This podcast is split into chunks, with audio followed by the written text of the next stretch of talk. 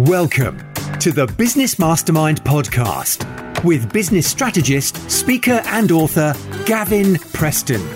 Tap into this meeting of minds between everyday business people on their journey to master business growth. Join them as they share strategies, insights, and shortcuts to help you survive and thrive in business and life as you scale your business and achieve a bigger impact. Hey, presto, Gavin here, episode number 81 of the Business Mastermind podcast. Welcome. This episode's about the art of the possible. I've, I've been interviewed myself on a couple of podcasts in the last week, and an obvious question I get asked is how do I help businesses grow? One of the answers I give is that I help owners and leaders to cultivate the art of the possible.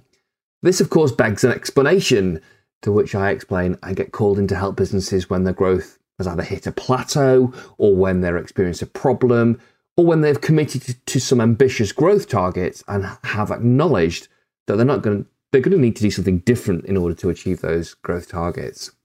Yes, we look at strategy. Yes, we look at capacity and capability of your business to deliver on the growth. And that also includes people. And that in itself includes you. Now, I explained that a business can only grow to the level of the thinking of the people that lead it.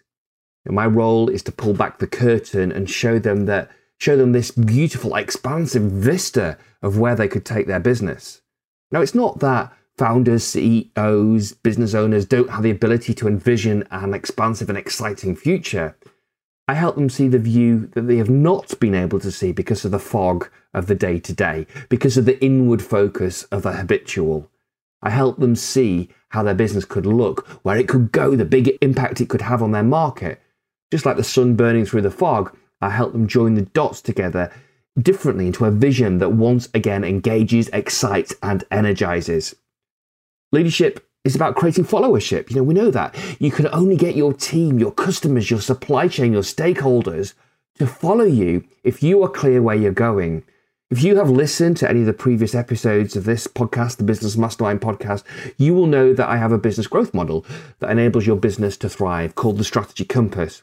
Step three of the Strategy Compass is outcome get clear on where you're heading. When you get clear on where you are taking your business and get excited about it, you can engage your team to join you on the journey. I'm currently listening to Simon Sinek's latest book, The Infinite Game. His work never ceases to impress me you know, he always builds a case for his points in a powerful and, and articulate way, backed by solid case studies and impassioned delivery. I'm also informed by members of the fairer sex that he's pleasing on the eye, but it, it's not that his looks that grab my attention. He gets me to think. He gets me to think more deeply about business, about leadership, and about performance. And one of the things that jumped out to me was uh, from the book The Infinite Game was his observation that the role of the CFO or the CTO is clear from the title. The Chief Financial Officer, of course, looks after finance. The Chief Technology Officer looks after technology. But what does the title the Chief Executive Officer mean? You know, what does what do they do? What what should they do? And you know, there's a lot of clarity provided by the titles that we have. And Simon Sinek suggests that instead of CEO, each business should have a chief vision officer whose role is to look up and out, whilst the CFO and the COO, this chief operating officer, look down and in. I encourage my clients to look up and out. Then, when I show them where they could go, I address their understandable, Really? What, us? When? Now? Who? Me? By sharing evidence of all the reasons why now, why you, and yes, you really can do this. Stacking that evidence of that justifies and builds the case that you are capable, that you can do this, and now is the right time for the growth.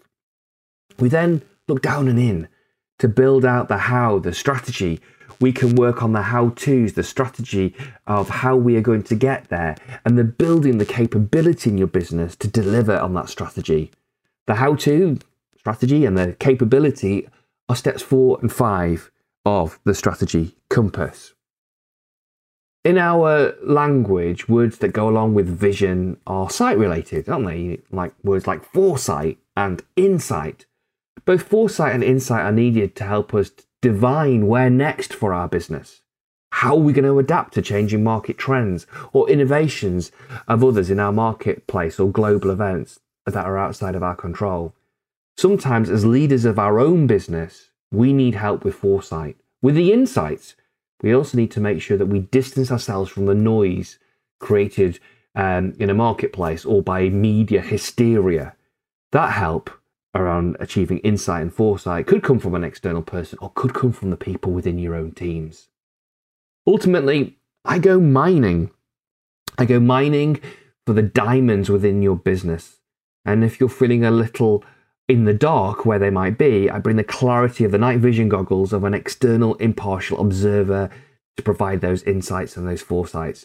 But don't be too surprised that there will also be people within your team or your peer group that can also help you see those diamonds, those opportunities to help you join the dots together about where next in the growth of your business. As a leader for your business, you are responsible for the people that deliver the results, of course.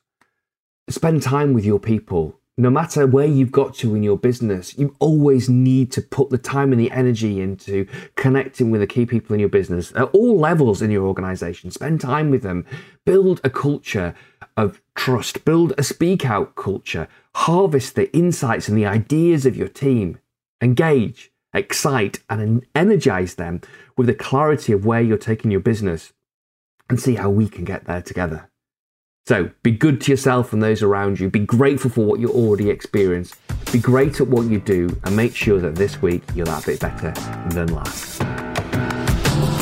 You've been listening to the Business Mastermind podcast. Be sure to subscribe, rate, and review so that more people like you can get their business back on their own terms, enjoy more success, and create more impact.